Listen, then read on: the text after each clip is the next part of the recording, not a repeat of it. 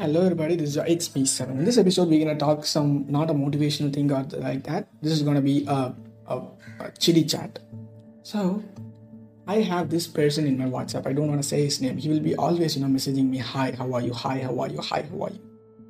I'll feel like, what happened to this man? What happened to this guy? He's keep on, you know, ja, you know, saying you meet these people, you know, who I met, who uh who's like my friend who says just hi how are you? Hi how are you? He wants you to be in touch with him. That's what he wants he don't know what to talk. He doesn't know what to speak but he wants you to be with him. That's awesome right? There is a person who really loves you unconditionally. He just wants you to be with him. He don't he doesn't really want to uh, take you away. He just wants you to be with him. So that's that kind of friends are really rare and awesome. I feel that. I got that at the starting i used to think that he's such an irritating guy. I, I you know i used to send hi or oh, what are you doing? Had you had your lunch? Had your dinner? But as time passes i found that he's the only person who's in my contact in my whatsapp chat in my frequent chats. So he tries to be in touch with me. He really wants me as his friend like all the time all the time.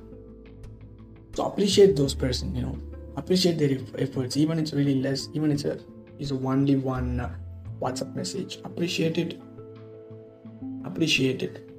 Because that person deserves it because he loves you literally. He deserves it so appreciate him appreciate his efforts. So life is just loving right? Life is just giving up giving your love to others.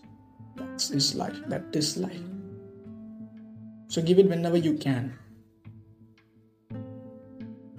Even this life, even when, even when your life disturbs you,